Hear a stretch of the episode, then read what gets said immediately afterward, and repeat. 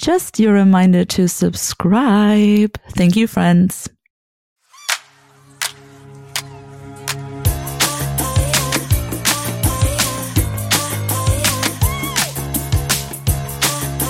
Hi, everyone, and welcome back to another episode of Asking for a Friend, the podcast where we try to answer the big and small questions in life. I'm your host, Elena, and on today's episode, Universal's beef with TikTok, how Gen Z is saving Hollywood one interview at a time, and why you have to stop selling yourself short. And I am joined today by astrologer Tyler Capri. What the hell is a Saturn return, and why men like astrology much more than they pretend to? Get ready for your crash course in astrology. But before we do that, let's get into our first segment. Have you heard that?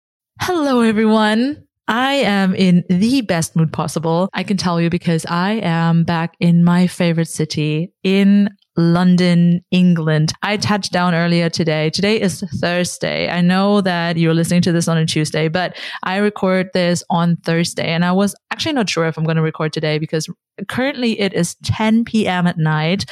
I am not a night owl. I am an early bird. So I usually record earlier in the morning. But today, hey, I have so much energy right now because a lot of things happened today that could have gone wrong because there were supposed to be strikes. There were actually strikes. There were not just supposed to be, but uh, on Thursday today, a lot of major airports were, um, there were major strikes there. So when I arrived in Düsseldorf at the airport, it was a ghost town. There was so little cars. Usually the airport is very, very busy, very buzz- buzzing with so many people. And when I arrived, like it was, it was just a ghost town. It was kind of creepy. And the day before, I already knew that my flight might get canceled because they didn't have enough personnel. And I agree, like they should be paid fairly. Is it is it kind of a shit show for us as travelers? Yes, definitely. But pay people what they deserve. That's all I'm going to say to this. But basically, the day before, I was kind of stressed. I was kind of getting stressed. I was like, oh, what am I going to do if my flight is not taking off? Do I have to rebook it? But I want to be in London as soon as possible because I only have two months here. So I was going back and forth about this. And at some point, I was just like, you know, you know what, Elena? You have a word for 2024. My word for 2024 is luck. And in this year, there have already been so many occasions where I was extremely lucky. Where I was like, holy shit, 2024 really is, is playing out to be much better than 2023. So for example, I give you an example. One thing, how I get lucky, I won something. I entered a giveaway to get a mini coaching by um, a coach that I really admire. And I entered the giveaway and I won. I actually won. What the hell? I've never won something like this. And that's only one of the things. For example, I got an audition. That is something that's, that was really lucky. Um, I finally found a VA that I'm working with. Having a VA, for example, was on my business plan for the next year and that is already happening in the first month of 2024. Insane. Um, and so when I was going into this whole travel to London, I booked the flight months ago and I was like, you know what? It's going to happen my flight will take off. My flight will be one of the only ones that will take off. And I just trusted that. And I was like, I was being delusional as fuck. Like I, I, I took delusion to a new level and I was, I believed in that flight taking me to London today so much that there was no other way it's going to happen to, what's going to happen today. So I arrive, there's nothing going on. The airport was a total ghost town. And we just stood in line and I met this super nice lady there and we just talked for the whole time. And she was getting kind of nervous as well. She's like, oh, there's like, it's, it's like three hours, like two hours until takeoff and they're still not doing check-in. Like what if our flight is going to get canceled as well? Because they kept canceling flight after flight after flight. All of the flights that were on the board above ours were just being canceled, canceled, canceled. And ours just stood there. We already had a gate and everything. So I felt really good about it. And um, at some point, so my sign, whenever I ask for a sign from the universe, I for me it's a butterfly. So i know whenever i see a butterfly in any way shape or form whether that's a picture or an actual butterfly or then i know that things are going to go well. Things are going to go my way. It's a sign from the universe. And in that moment before they opened the checkout the check-in the checkout we're not in a supermarket. Before they opened the check-in for us to put our luggage in, there was a woman that came by and on her suitcase was a huge butterfly. I was like, that's my sign. There it is. And we're going to make it. Long story short, I'm not going to bore you with the details, but long story short, not only was the check-in done in like 10 minutes, we also did not have to wait at the security control. We were so quick at the gate no lines, nowhere. The flight departed on time. We got into London 10 minutes early.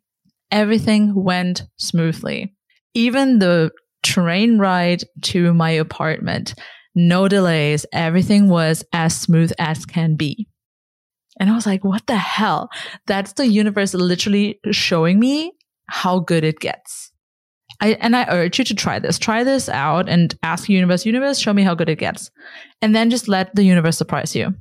This is a very long intro to uh, to have you heard that because I have something to talk about today. If you haven't heard it yet, so I'm still not on TikTok. I still am abstaining from TikTok. I get sent my daily dose of TikTok by my best friend via WhatsApp, which is unnecessarily complicated, but she's she's doing the Lord's work. And when this news hit not only my WhatsApp inbox via my best friend, but also when I saw this on time on sites like the New York Times. If you haven't heard it yet, Universal Music Group has written a fiery open letter accusing TikTok of, of TikTok so our favorite app, of offering unsatisfactory payment for music. So basically exploiting people on the app and using the music without paying them a fair amount, which can we say hypocritical? Because Universal is not necessarily the the biggest champion of paying fair market values to their artists. So basically they wrote this open letter that they wanted to pull all the whole catalog of music from TikTok. So Early this morning, TikTok confirmed that it had removed music from Universal and videos on the app just began to show the effects of the broken partnership. So basically, Universal recordings by Universal artists were deleted from TikTok's library and that were that included Drake, Taylor Swift, The Weeknd, and Olivia Rodrigo. So everyone who is signed with Universal, all of their recordings, all of their music is now completely taken off of the app which let's be honest, what a what a stupid move. TikTok is one of the main platforms that a lot of artists use to really market. TikTok has become such a marketing platform for artists. It's easy, like just, I think I talked about it in, in a couple episodes. Think of the snippets that we listen to that go viral, and then from there, artists are becoming bigger. So it's a lot of a lot of independent artists as well. But also for bigger artists like Taylor Swift. This is all, this is, this is virality. This is needed. And I feel like it's the hypocrisy for me of a huge label that is not really paying their artist the fair share, accusing an app like TikTok of not like of doing the same thing. Do you know the Spider-Man meme where they like it's like three Spider-Mans and they're all pointing at each other. That's TikTok and Universal right now. It's ridiculous. It's absolutely ridiculous. And it's, uh, in response to Universal, TikTok then on Tuesday accused, like this Tuesday, accused the music company in a statement um, of putting their own greed above the interest of their artists and songwriters. And that's exactly what I'm meaning. That's exactly what I mean. It's they're putting their own greed of not getting more money through their artists by having those songs and those catalogs on TikTok, they're putting that above the interest of the artist because it's of the artist's interest to be on an app like TikTok, to have their music used by millions and millions of consumers of TikTok, of creators, and becoming even bigger and building their platform. So, yeah, let me know what you think about this. I think it's yeah, I always have to think of the Spider-Man meme when it comes to that because it's so ironic. It's so ironic. And you can see that greed is everywhere, and especially in the music industry, which is absolutely wild. And which is why I also um, have such a have such a passion for working as a creative artist coach as well and working with musicians and building up their self-esteem, but like to be able to make it on their own and just to build up their own stamina and build up their confidence so that they can go into, let's say, agreements or talks with bigger labels to get in there and be like, no, I'm, I'm, I want to get paid what I'm worth. Because artists are not just artists to put this out there anywhere, but you should be paid fairly for it as well. So this is the one thing that I have on Have You Heard That? The second thing is, and this is kind of like, I don't know if it's very niche, but I, I just love it. Gen Z currently is saving Hollywood one interview at a time because they are so fucking unhinged they're it, it really they are whole youtube compilations of interviews by let's say the cast of stranger things or the cast of bridgerton um renee rapp from mean girls. It all looks like they don't have media training. They're so unhinged. They have no filter and it's so refreshing. It's none of this pr training conversations that we hear from bigger stars or bigger celebrities art- artists or actors and basically any celebrities going onto those talk shows no they're being sarcastic. They're being uh, they're using the f words and they're just they're speaking in in memes. And if you have this have seen this one from who is it? Nicholas galitzine is basically the two actors from red uh, white and royal blue where they they're basically reciting memes where it's like you're a liar, actress, go the fuck out. and it's just, it's so unhinged and that makes it so relatable. And I think that's why it works. And that's, it's no longer this, yeah, I'm promoting my film and now I'm telling you this generic story or like the story that I have brought that it seems like it's super spontaneous, which come on, it's not. It's not spontaneous. But these things that these upcoming Gen Z actors and entertainers, they're bringing a certain kind of sass. And I'm here for it. I'm so here for it. I mean, I'm already rocking the Gen Z hairstyle, even though I'm totally a millennial. I'm not a Gen Z, but sometimes I wish I was because to have their sass, that's a life goal. That wraps up Have You Heard That? Which brings me immediately to That's Mental.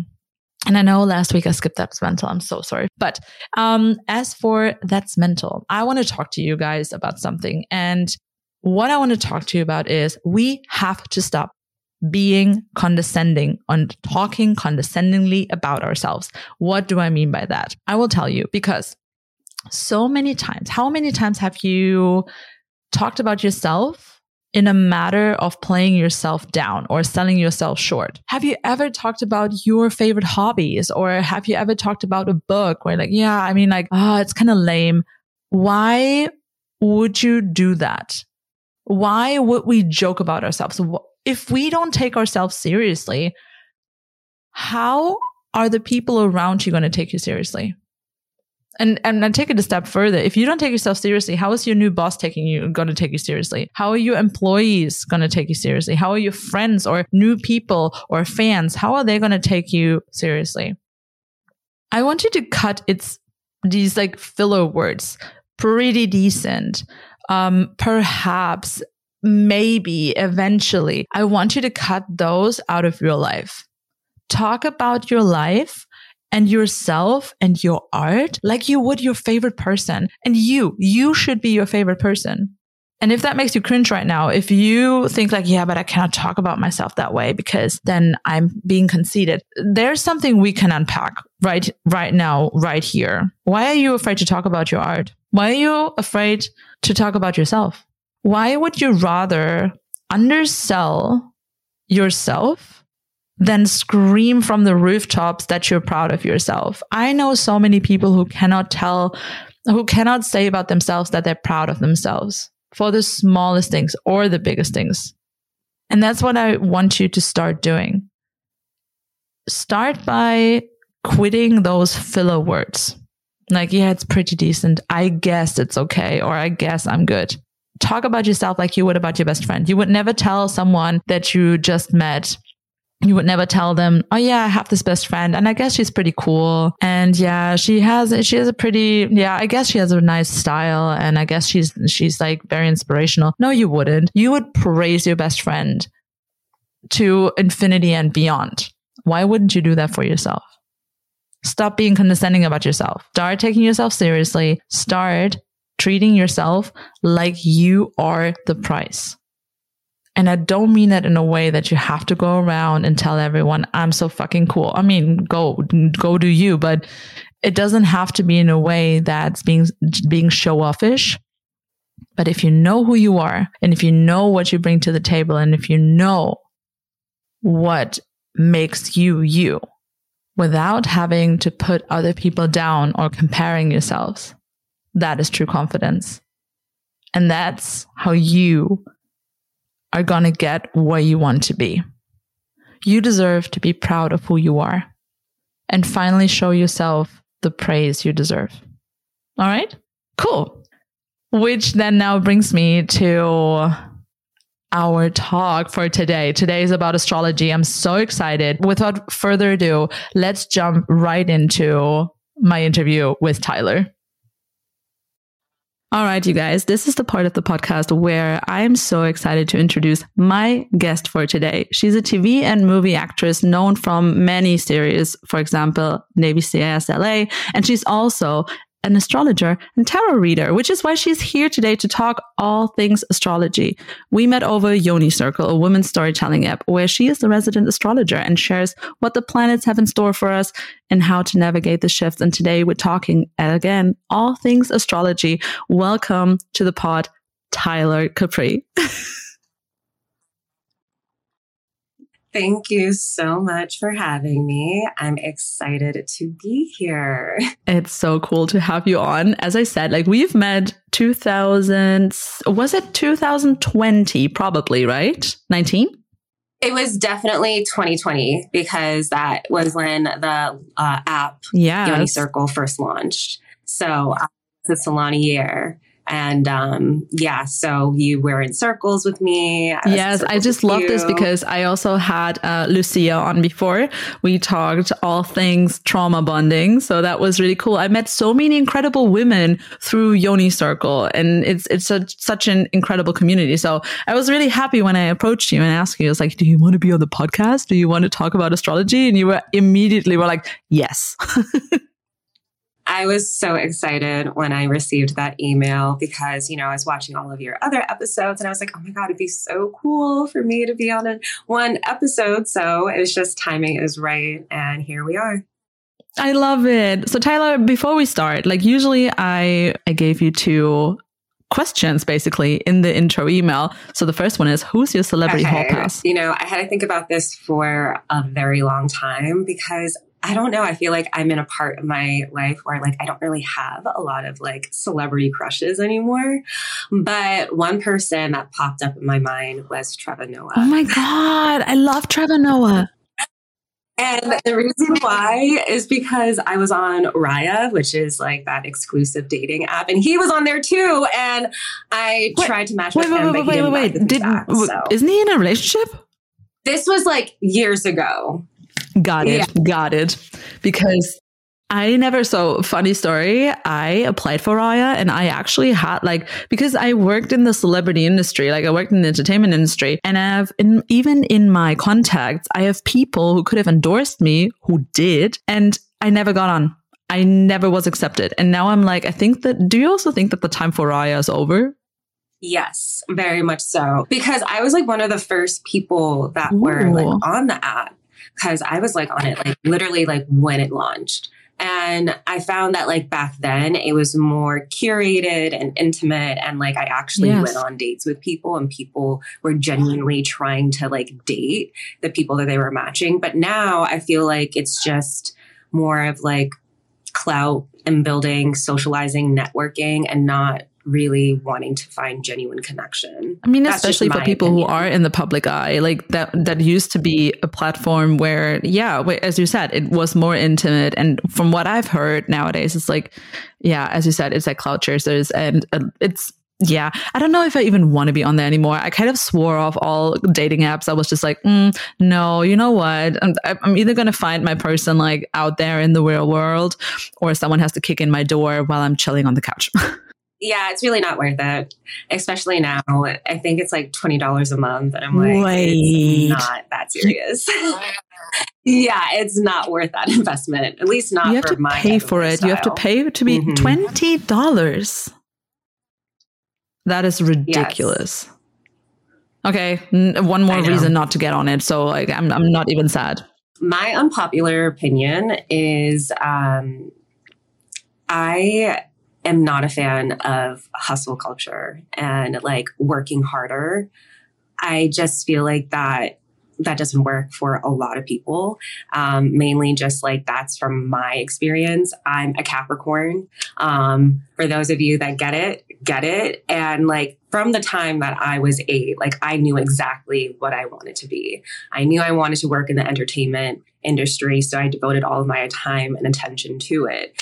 And now that I'm a grown woman in my 30s, I'm like, you know what? I could have relaxed a little bit more. I didn't have to work that hard. I probably Oh would have God. enjoyed life better if I just like did things that normal kids do. do. So yeah, I'm not a fan of the hustle of the hustle. Ah, I'm not a fan Yeah. of the hustle culture at all. I'm all about working smarter, not harder. Amen. But um, if you don't mind me asking, when did you start out? Because you said like you would have loved to just embrace being like a kid and so so. When did you start in the in the entertainment industry? Yeah. So I started um, my first commercial that I Wow. booked. I was eight years old. Uh, yeah, and I like auditioned a lot, did a lot of acting classes, but I'm also professionally trained dancer. So I was um, doing dance competitions as a kid and serious seriously pursuing dance. So when I was like about 12, 13, I had to choose either acting or dance, and I chose dance. But as I got older and I was in college, acting came back to me through an opportunity um, through my high school dance teacher. And I was like, hmm, it's as if the universe is like, okay, let's pick this back up because it was during a time in my life where I was just questioning my future. And this opportunity kind of fell into my Let's lap. try this like, out. all right. I'm so excited because it's basically it's a perfect segue into the episode. But before we do, I I watched the Christmas movie that you were in and I didn't know you were in it. So I was just watching it and at one point I was like, wait a minute, that woman, I know her face. And I was like, it can't be. And then I went on IMDb and just like checked it out and was like, that is Tyler. It's like, it's always this moment where you're like, if you know someone and you see them in something that you're just happen to be watching, you're like, that's so cool. So like, loved it. I loved it. And also as someone who did, um, I, I got into acting last year. I have this year. I wish that's the thing. I wish I had pursued it more this year. I did a full one month like intensive in London, February, in February, March.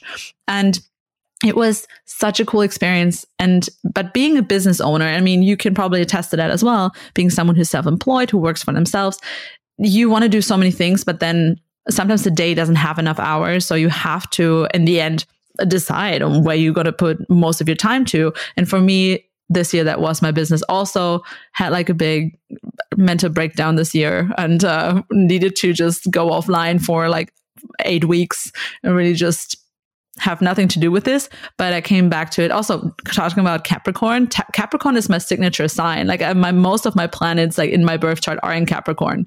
But we're going to talk about this a lot. So I get, I get the appeal of like just the hustling and all this, and like let's just dive in. Uh, Tyler, first of all, before we before we go, to everyone who's listening, this is an astrology episode, and it's not just the astrology episode where you get to know everything about what astrology can do or mm, basically what what is out there but we want to talk about what if people make it their character to just be their sign? What if they because in my opinion it, it i i'm really not a fan of people that say like oh my god i'm always late. It's because i'm a cancer or whatever. I'm like no it's because you don't value other people's time. So like please don't make your sign responsible for you not respecting other people's time. So we're going to talk about that. But first of all can you talk a little bit about your background? Like how did you get into astrology and tarot? Like what when did that happen? Tell us everything. All right. Well, I feel like I've always been spiritually inclined from the time that I was young. Um, I am half West Indian. My mom's side of the family is from Barbados and Trinidad. So uh, spirituality is very prevalent in that culture. And also just being, you know, Black American, um, that is also something too that's very prevalent in our culture here in America. So I remember just having a lot of vivid dreams as a kid. And like, it's to a point where I'm like, okay, yeah, this is a dream. But I'm like, oh, that like, is, is it a dream or is it something more? So as I got older, I tried yeah. to like shut that off. Um, but when I was, in college and I was just trying to figure out what I wanted to do with life, I would always go online and just read like my yearly or yeah. monthly horoscope. And um, I'm a Capricorn, but my dad's also a Capricorn. So growing up, I was very skeptical. I was very skeptical about astrology, just like you. I'm like, ah, I'm like, I don't know about this because me and my dad are like completely yeah. different people.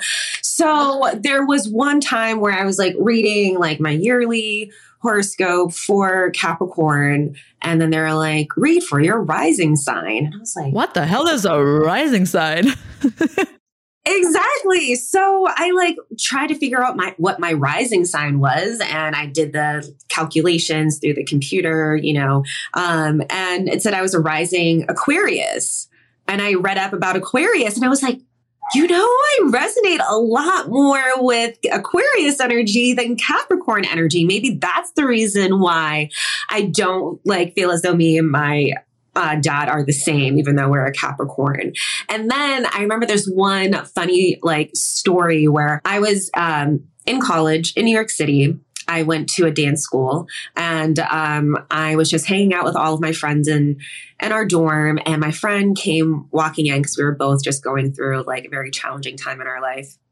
And she was like, I know why I'm so hard on my partner. On my, uh, she was like, I know why I'm so hard on my partners in romantic relationships. It's because my Venus is in Scorpio. And just intuitively, I knew her Venus wasn't in Scorpio. I was like, I don't think that's true. So I looked it up and I was like, well, how do I find out my Venus sign? And, you know, that's when it led me to like the birth Obviously. chart calculator. And I was like, oh my gosh. So I put in my birth chart information and lo and behold, I had my Venus in Scorpio and my friend did not. Wait, what, what, what was your, your friend's though? Her Venus was in Aquarius. Could, couldn't be any different. So like. exactly. So I was like, huh.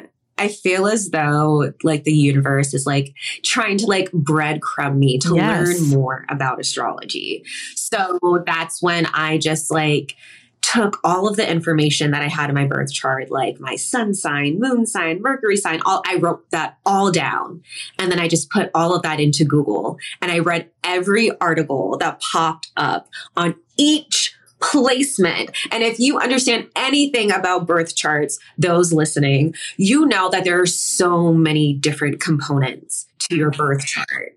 So, yes. So, uh, it literally took me years to read my own birth chart. See, and that's the thing. That's what I truly commend because I am really interested in it.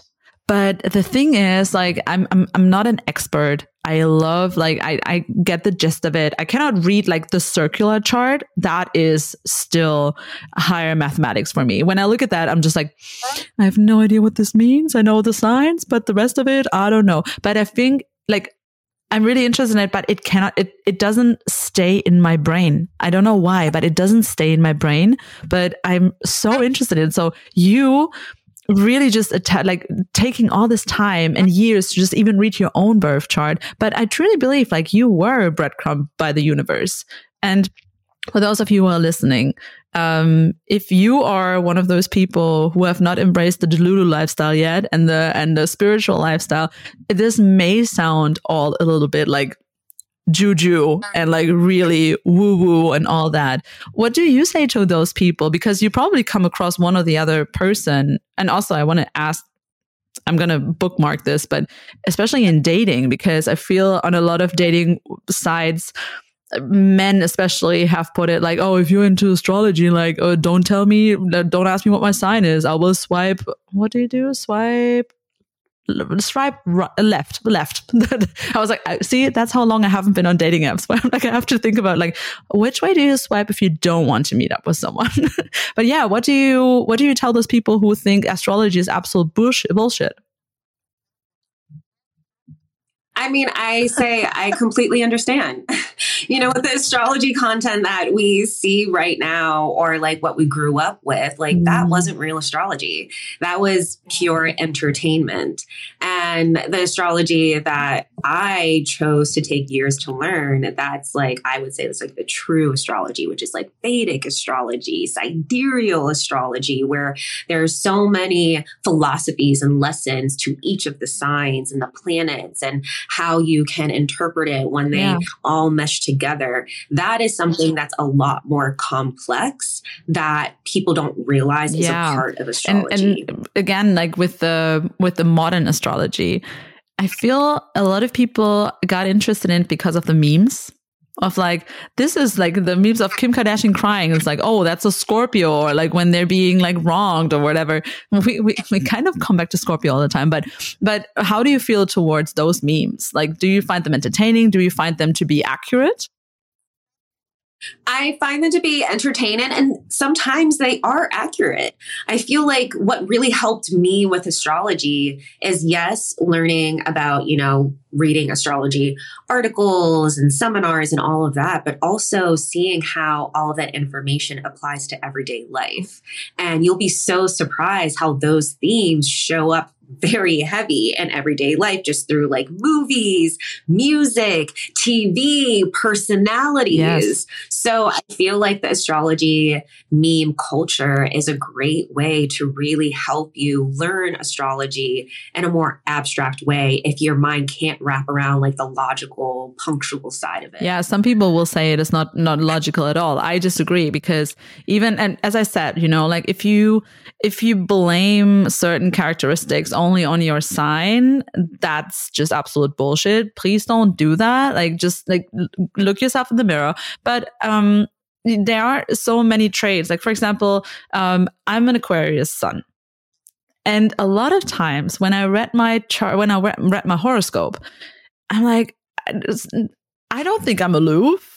I don't think I'm like, and, and, I'm also like, I'm a very emotional person. And then like, in the first character traits that you read for, for Aquarius is like, oh, aloof. And like, they're, we're the aliens of the zodiac, obviously. But it's also like, yeah, but once I found out, and I think what irked me is also this like, I, I shut people out and I'm like, and I was like, I'm the most open person probably ever. And, and so I could never quite, understand and it never and as the same way you did with capricorn right? Where it's like mm, i don't know. And then i found out can you get can you do you have any idea what my rising hmm, could be? Hmm, usually i'm not good at this. I'm only good at like reading the information. Um is yes. it an yes. air rising sign? Mm-mm. do you want me to tell me that do you want me to tell you the element? I'm a water rising Okay. Is it Pisces? Cancer? Mm-hmm. Oh, not, nope. Cancer. Okay. Yes. That makes a lot more sense. with the emotional, with the emotional expression. Yeah. And it made so much sense when I found it out. It was like, oh my God, I feel seen. And then I found out my moon sign. Uh, I'm an See, Aries moon. Fire. I was, because, okay, I first was thinking a Libra rising when you were, but I think it was more yeah. of that Aries energy that I was picking up of that polarity. But wow. Okay. So your sun probably falls in your eighth house, correct? I have, I have to be honest, no sure idea right now. rising Cancer. okay, that makes a lot of sense. So, Ooh. okay, I need to, I need to book myself a reading with you. Well, just very quickly. So, if you are listening and you're trying to learn your birth chart and um, you find that you have your sun sign in either the eighth house, fourth house, or 12th house, you may not identify with the sun sign characteristics just because those houses are known as the private or hidden houses. So it makes sense why you probably didn't resonate with Aquarius energy because the eighth house, that is the identity that we step into once we are like doing like deep soul work on, on ourselves. And usually we don't experience that until like we're yeah. older in life. So I think once you get older, you'll identify more with the Aquarius energy. But when you're younger, you'll identify more with your rising and moon sign. That's so interesting because I also heard and read it that the the older you get, the more into your rising you kind of tap into. Is that also correct? Or is that something because I feel like that's that's being displayed by media a lot. So I look at the rising sign as like us in neutral, us in auto drive. Like that's just our natural intuitive behaviors. So that is actually the energy that I say we embody when we're younger because that's just something that like it's just naturally it's naturally a part of I, of our identity of our energy. Whereas our sun sign that deals with awareness. Self-awareness doesn't happen until like our late 20s so and then yeah. depending on like you know the placement of your zodiac sign, there's different um, ages that each of the signs mature. So you can have your sun sign in Pisces, yeah. but that energy is not going to mature until like you're in your mid 30s. yeah. Well, what what is that about? Like, why why does that happen? For example, for Pisces, like in like later in life. Well, it's just because that's the last sign. So it's just like yeah, all of the signs is just you know chronological, and then like depending on like which um you know techniques you study or branches of astrologies, there's different ages that each of the signs mature. Yeah. Oh, that's so interesting. Also, like I I have friends of mine who are like really into astrology and it's so fun to talk with them about it. And that's how how I also found out about my Saturn return. And that was do you want to do you want to tell the listeners like a little bit in like in like maybe normal lingo because when I first heard about it, it was like Saturn, what? Mercury retrograde, who? But we're gonna get into that as well. But like, do you want to explain to them like what your Saturn return actually represents. In a nutshell, your Saturn return is you graduating into adulthood. That's point blank period. So we at this point of our Saturn return are um, experiencing the consequences of our actions good and bad. So that's the reason why a lot of people, they may experience like, you know, illnesses or they have a realization that they don't, you know, they're not connected with their career. It's because, you know, their action is more connected to the impulsivity of being young and naive. But Saturn deals with maturity, age, experience. And by the time that we experience our Saturn return, which is like our late 20s, 28, 29, 30, we've had enough experience. We understand life a little bit more. We're like, ooh, maybe exactly. I shouldn't have done that when I was younger because now my back is hurting and I can't be doing all this movement because I was really active when I was young and I wasn't taking care of my body while I was doing that. Exactly. You know what? I actually founded inner space coaching um, at the end of my Saturn return. I think it was also like I, I did this calculator thing, and I think it was like only two days after that date. And it was it was crazy because mine was like quite short the the time and I think it started when I quit my job and it ended when I founded my business. And I mean, I have had my business for for 2 years now. And this was so interesting because I am a very spiritual person. And I think I've always been. And when I was younger, I was in church choir. So like church, like spirituality in the sense of like believing in something was there. But I also remember when I was younger, I would use, I would have like uh, witch books, like where it's like, how can you make like spells with like a love spell with like candles? And I would just like be in my bean bag and just like bunch over those those pages and i always had a knack for fantasy for for magic and and I and I count astrology into that because it's just it, it, a lot of people don't think is rational, but I think it's one of the most like it, it's the only I don't want to call it a religion, but it's the closest thing to religion that we have on that end. And it's the only one that doesn't have certain rules because every religion comes with rules. You have to, um, you have to do, go to certain ceremonies or like, you know, to mass. And at the same time, like you have to repent for something with astrology is literally you you can tap on the light side or the dark shadow side of your signs, but it's all like the universe only knows yes. So I think that that always that that is what drew me to astrology because it's something that doesn't tell me rules that I have to follow. More so I learn more about myself. I would love to get into the modern take on astrology with you. Like, what kind of people come to you for their readings? Is it just a certain demographic, or is it more like millennials, more Gen Z, or is it truly like people from all different yeah, ages? Um, I find that um, just from like the circle that I'm in, I kind of get all walks of life. Um, and I usually get like people who pay for readings and they come back on a regular basis. They're women around our age. That's what, yes, that's what I wanted to ask as well. Is like, is it men as well, or is it predominantly women? So it is predominantly women, but I find when I do mini readings at events or birthday parties, there are a lot more men that want to get readings than women. So I find that men are becoming a lot more curious when it comes to tarot yeah. and astrology. And they want to have intelligent conversations, but they just don't know how to start or like be able to carry it. And I find that yeah. with me, I'm just, I just will talk their ear off.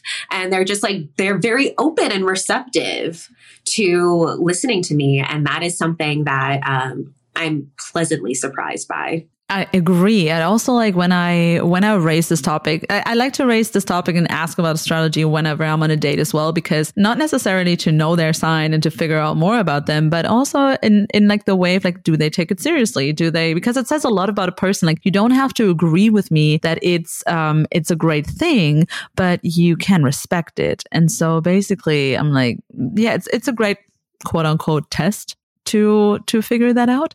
And um, but I also feel like the the men I talk I talk to about it, they are quite open. Like at first they're like, mm, I don't know. And then you put, I use cafe astrology to get like the basics. So then when I show them that and read some of this stuff to them, they're like, huh.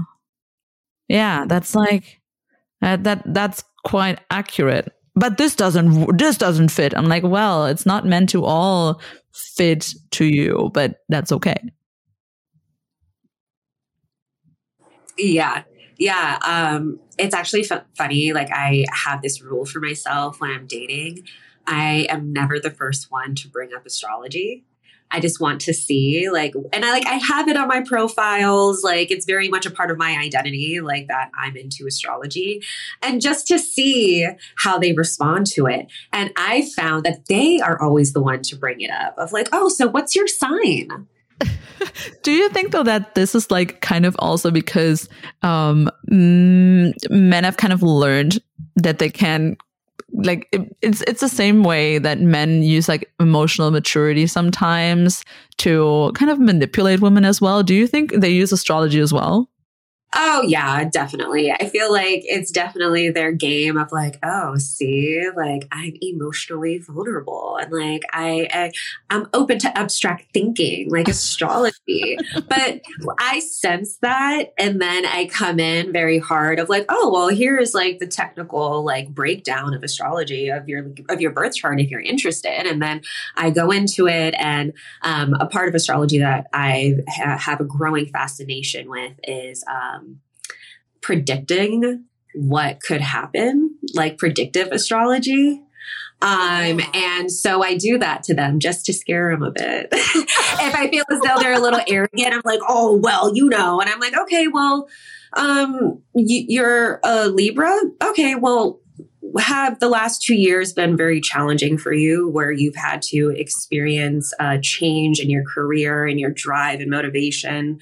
And um, now you're entering into a time where you realize that a lot of your relationships, you have to like, you're growing beyond them or etc. And they're like, wait, how do you know? I'm like, well, that's the type of astrology that I study. And uh-huh. that's the type of astrology that people are interested in, not like the pop culture makeup, what you think Aries is about. Exactly. Yes. It's like, yeah, the Aries like wears a lot of makeup and it's like this and this and that. No, we, we are here, we're here to heal. So that's also, that's also something I wanted to touch on is like, how can we use astrology as in support of our healing journey? Yeah. I feel like astrology is great for just helping you. So here's the thing about astrology we have all of the signs in our chart. Yeah. We are not just designated to like the sign that we, you know, were born on. No. We have all of the signs within us. And each of the zodiac signs, they have a lot of great mythological stories and lessons attached to them that can help us in different stages of our life. So I find that people can use astrology to really help them develop characteristics or abilities that are underdeveloped in their life and they want to grow into. So if you don't feel comfortable talking, look more into what Gemini is all about yeah. and the different stories connected to Gemini and how that relates to you and how that can help you become a better communicator. Or, you know, if you're having relationship issues, look to Taurus when it comes to your self worth and how you can pour into yourself so you can attract the right person, but also then look to Libra so you can communicate in interpersonal relationships and develop that closeness. So I think that's how people can use astrology to help them heal and for their personal development. I love this because I've never thought about it that way. Of course, I've gotten into, you know, like Mercury retrograde uh, and also like, as we already talked about Saturn return and all that, but really looking towards like the sign in, in your own chart and like where those fall for you. Like that is so interesting. And like, I feel like that's a very approachable way to look at astrology as well, because all of us can Google this. And if we don't want to Google this, there are people like you that can actually help with this. And it's a, such a great asset and it's just opening up so much more. Again it doesn't come with certain rules or like restrictions and all of that. It's more it the more you get into astrology the the more you go beyond and the more you extend your your realm and basically your whole understanding of the world and yourself. So i feel like this is really cool. How do you feel about those people who are like oh like I could never be with a Gemini or because I have to okay wait because I have to. Okay, I'm going to be brutally honest here. Um, not the best experiences with Gemini. Me personally, but women, I love Gemini women. My coach Alex, like she's a she's a Gemini woman and love it. Gemini men, I don't know what it is, but it's it's been difficult. I girl, same. same, same, same, same, same, same. But I find that those relationships where you're just like, I just, I can't, I can't do it with them. There is a part of how they express that energy that is like triggering for you. So I found like with my bad experiences with Geminis, that was like earlier on when I was young and dating, and I didn't really know how to communicate what I needed in relationships. So, like that Gemini, and it was a Gemini stallion at that, came into my life. and highlighted how like communication is so important in relationships. So now I'm like, okay, well, I'm not going to write off all Geminis, but I know when I'm dealing with a Gemini, communication is key. And even if I feel as though I'm overly communicating, yeah. that is something that I just feel more confident in myself doing. So, yeah. Yeah. Do you agree with the fact that Gemini are two faced? Okay. I don't think they're two faced. I think they just love to explore all different possibilities. And that's a very nice way to say that, Tyler. I feel as though they love to play devil advocate just because they want to see, like, okay, they may have like their stake in like one perspective, but they're like, curious. Let's just see. Maybe if we see it from this perspective, if it's not that bad. And I let's just stir the pot a little a bit. bit. So I feel like sometimes when they're seeking out um, or exploring all possibilities to a situation, they kind of lack empathy with the different perspectives that they explore. Well, let me ask you this: What sign would you never date? See, I would date all of them. Okay, um, on a, on a scale like from all the all the signs, who would be who would be um, placement number one and who's a number twelve? Okay, placement number one, I would have to say, I love you dearly, but my Pisces. Oh wait, wait. So number one is basically the yeah. least dateable. Okay, who's the most dateable? Most dateable. I do love my Leo men. Yeah, really. And the reason why right. is because yes, they can be a little over the top and like wanting to like be the center of attention. But with Leos, you can't deny how genuine they are. And they do have a huge yeah. heart. And if they truly respect you and you just kindly, you know, tell them about themselves, like, hey, you know, let's just tone it down, they will listen. So that's just from my experience. But I find that yes. um, Leos, they tend to be very genuine, and I've always had great experiences with them. Do you have an unpopular opinion when it comes to astrology and the science? Ooh, oh my gosh. Do we have time? well, we have a little bit until your battery is going to fail. I mean, it's literally at 4%. I'm pushing it. I'm like, I'm no, we can do it. I prom, like, I know we can. Um, yeah. So my unpopular opinion when it comes to astrology and the signs, oh my gosh, it's like they're all flooding at me all at once. I'm like trying to figure out like which one I want to pick. Um Yes. Boy. Okay, you know what? I I'm going to bring this up just because I recently had a conversation about this with my friend. I do not like how Scorpios get such a bad rep of just being um, just so like you know manipulative and um, just you know all of the negative things that you hear about Scorpio, just like so intense and domineering. This conversation I had with my friend was that a lot of that energy and those characteristics we've experienced more with Tauruses than with Scorpios.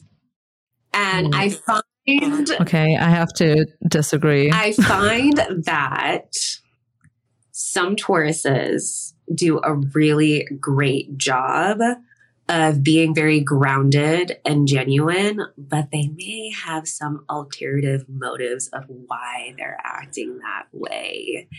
And sometimes you don't find out until it's a little bit too late. They can be very controlling and very stubborn.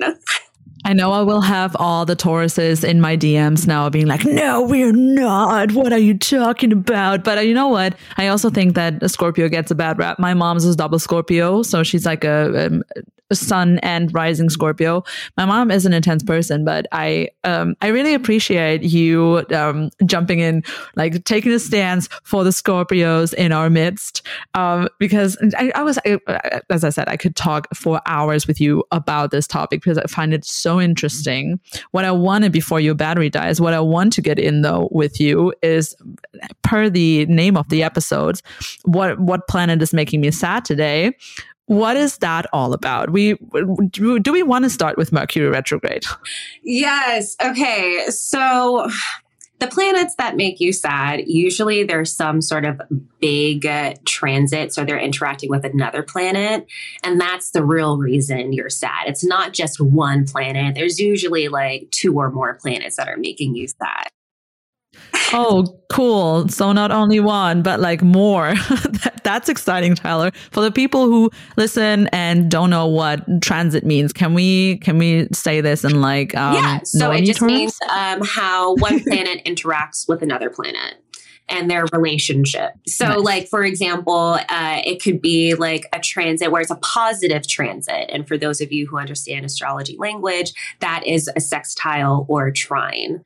Sometimes conjunction, that's could be either or. Um, or it could be like a, a, challenging. I don't say negative, I say challenging.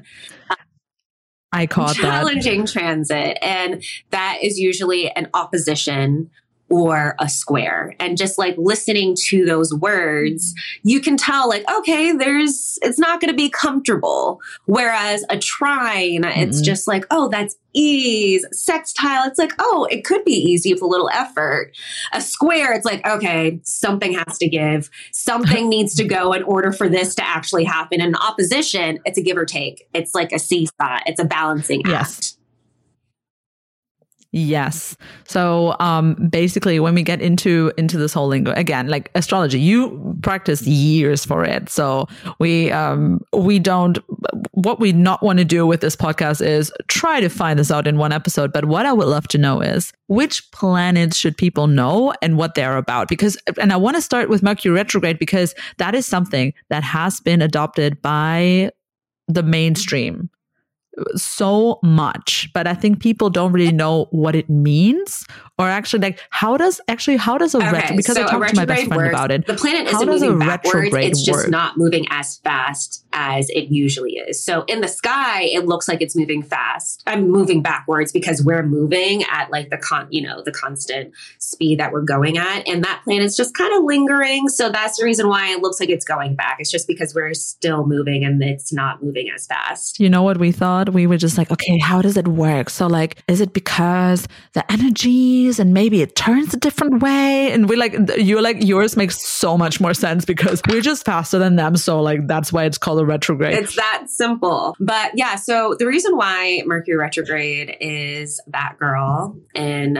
the news and everywhere is because Mercury is one of the closest planets to the sun and to Earth. So that orbit it affects us. And Mercury retrograde happens about three times a year. So this isn't anything new. We're very familiar with Mercury retrograde energy. But because Mercury is the planet that deals with technology, uh, communication, travel, processing information, that takes up a big part of our society and the collective energy. So when that planet is going retrograde, it's going to affect us deeply because we all have our iPhones, we all got our computers and our cars and etc. And we all have our very, you know, uh, regimented schedules that we have to like, you know, be punctual with. But retro, but Mercury retrograde is like, okay, let's take a step back we don't need all these routines that we do on a daily basis. Sometimes it's okay to like take a break with that. Or maybe it's like, okay, there's this plan that you really want it to go, you know, step by step, but it's not the best plan for you. So Mercury retrograde kind of like, you know, likes to add its energy to the mix, being like, well, let's just have this happen to redirect you. And also, a retrograde is all about reflecting and seeing what you can finish from the past. So during a Mercury retrograde, the reason why there's a lot of delays on wanting to do things that are new, it's like, no, you don't need to add more to your plate. We've already have a lot on our plate that we experienced this year. So let's take this period to process that instead of just continuously moving through life and being like, oh, we got it. We understood what that lesson meant, or we understood what that conversation meant. Retrograde is like, actually, you don't. So let's sit that. It's so hard. It's so hard sometimes because our life, our, our like, even if retrograde is happening, like our life still happens, right? Like it's still going on because life doesn't stop and you still have to do your stuff um, in everyday life. When it comes to the planets making us sad or having an impact on us, why is that? So I like to see astrology as correlation instead of causation. So the planets being squared or having a challenging transit, it doesn't mean that, you know, oh, it's going to negatively affect you and it's going to, you know, make you cry. No, it's just saying that there's some sort of, you know, frustration or conflict that you mm. have to face head on. And a lot of times you can do that and not cry. And that makes you an Aquarius. exactly. exactly. Or a Capricorn. exactly. And then if you have a rising in Cancer, then you will cry because. Uh, exactly. Uh, Whereas, yeah, because, you know, it's like, know? you know, sometimes, you know, people process frustration and conflict differently. You know, there are some people who can see it, yeah. can be very detached and objective and just logical about it. But then there are some people who take that very personally and their emotions can be, you know, you know, inflicted with that. So I think that is something to think about. So it's not the planets that are doing anything. It's just a correlation. So if yeah. you feel as though that yeah. like, oh, I'm feeling really sad today, what planet is going on? It's like instead of asking what planet is going on, sit with what is causing you to feel that sadness. And if you're not sure with it, then go and look at astrology to give you a clue on the themes you should investigate to help you find out the root to that sadness. You can be a little Sherlock Holmes and just like do a little digging. But first of all, and I agree, like my next question would be how can we prepare or how can we deal with, let's say, Mercury retrograde? I mean, one thing for me is even knowing that it's Mercury retrograde, it gives me more ease when it comes to technical stuff. When it, in that moment, whenever something doesn't work, I'm like, let me check let me check if it's mercury retrograde. And it gives me some some kind of solace to be honest with you.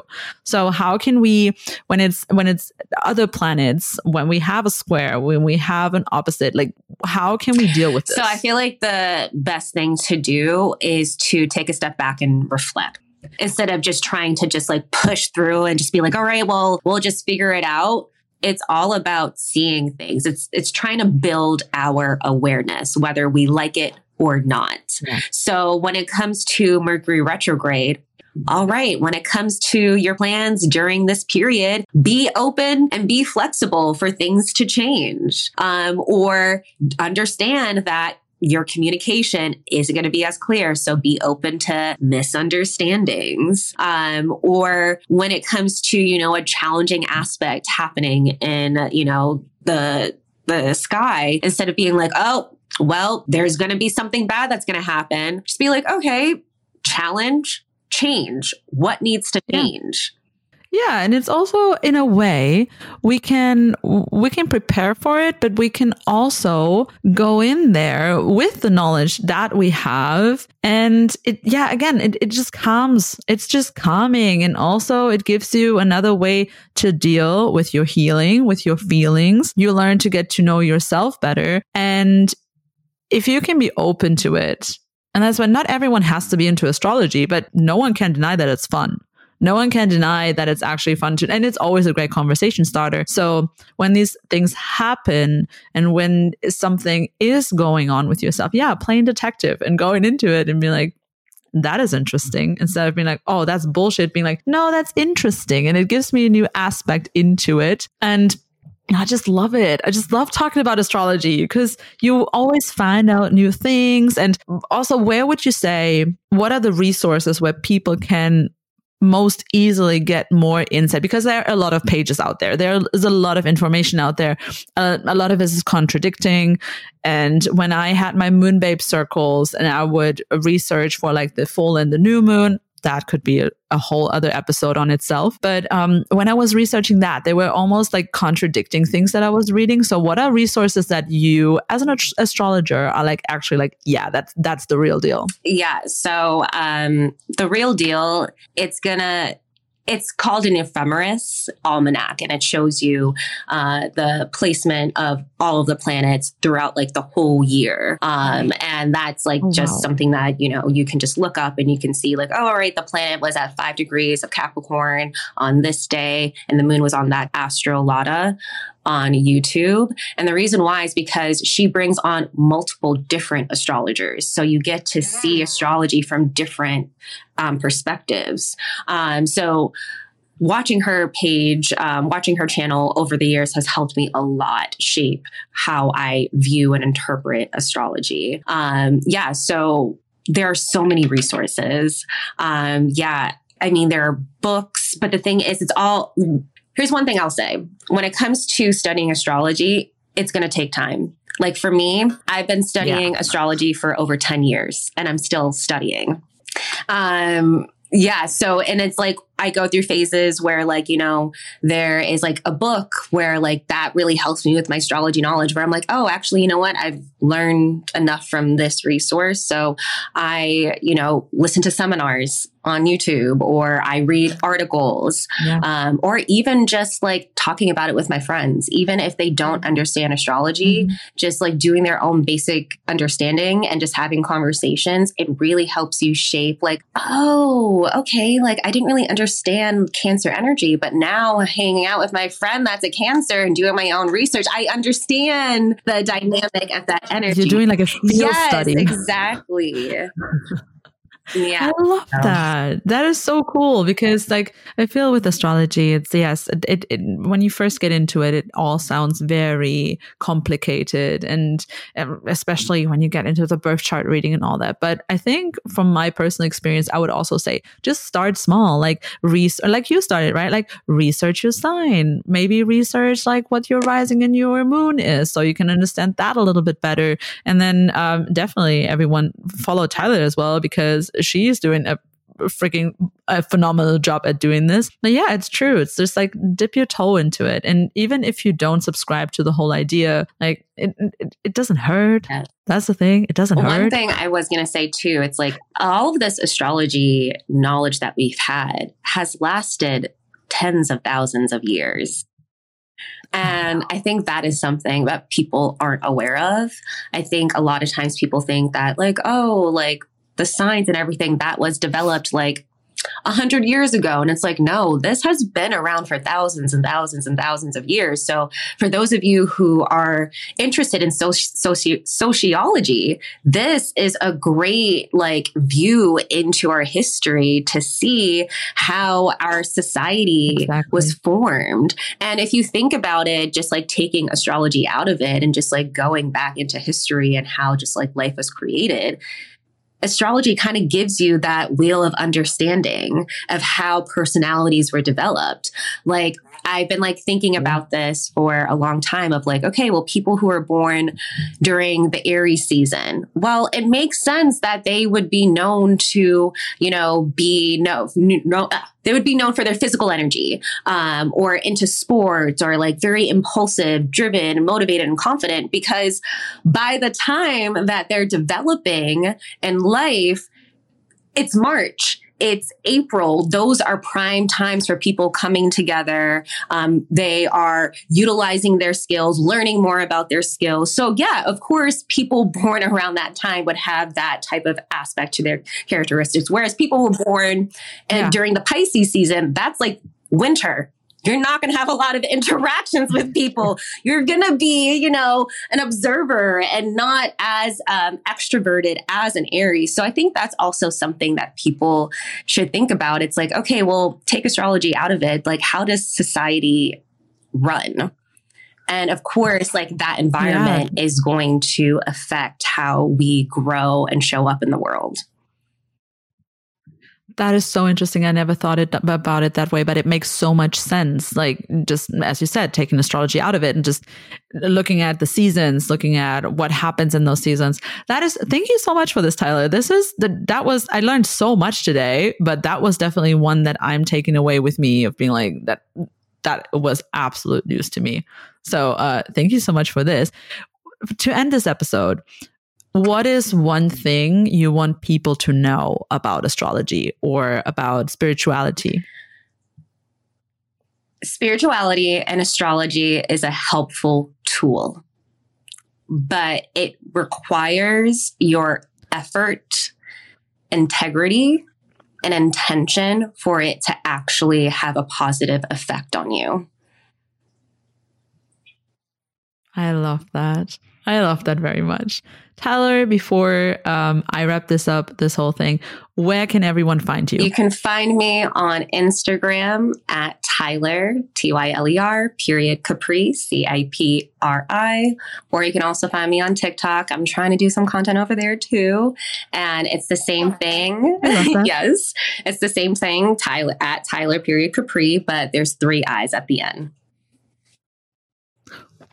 I will put, put all of this into the show notes, obviously. Also, do you have readings available at the moment or are you? I do. So if you just reach out to me on Instagram, DM me and just let you know where you found me and I can give you a link to Perfect. We're going to put all of this into the show notes as well. Again, thank you so much, Tyler, for being here today, for sharing your knowledge, your wisdom, your your absolutely fabulous energy with us.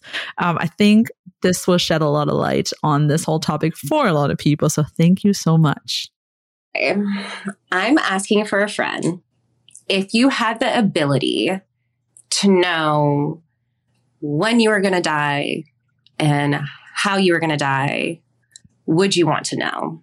But if you did find out and there was a way that you could prevent it, but because you know you wouldn't be able to do anything about it, would you still want to know how and when you were going to die? This is such Oh my God, I have to wrap my head around it because I don't think I have an answer for this right now because there are so many things that are cursing through my mind right now where I'm like, do I, do I not? But if this, what if happens that? So I'm, I'm just going to leave it open. Thank you so much for your question because I'm going to leave it open because. I mean, I just asked that question because it's all about spirituality and like, you know, one of the things that you can be is like psychic and you do get information like that. So it's like, okay, well, if you do want to be psychic or a medium, and you have access to that information, would you tap into it?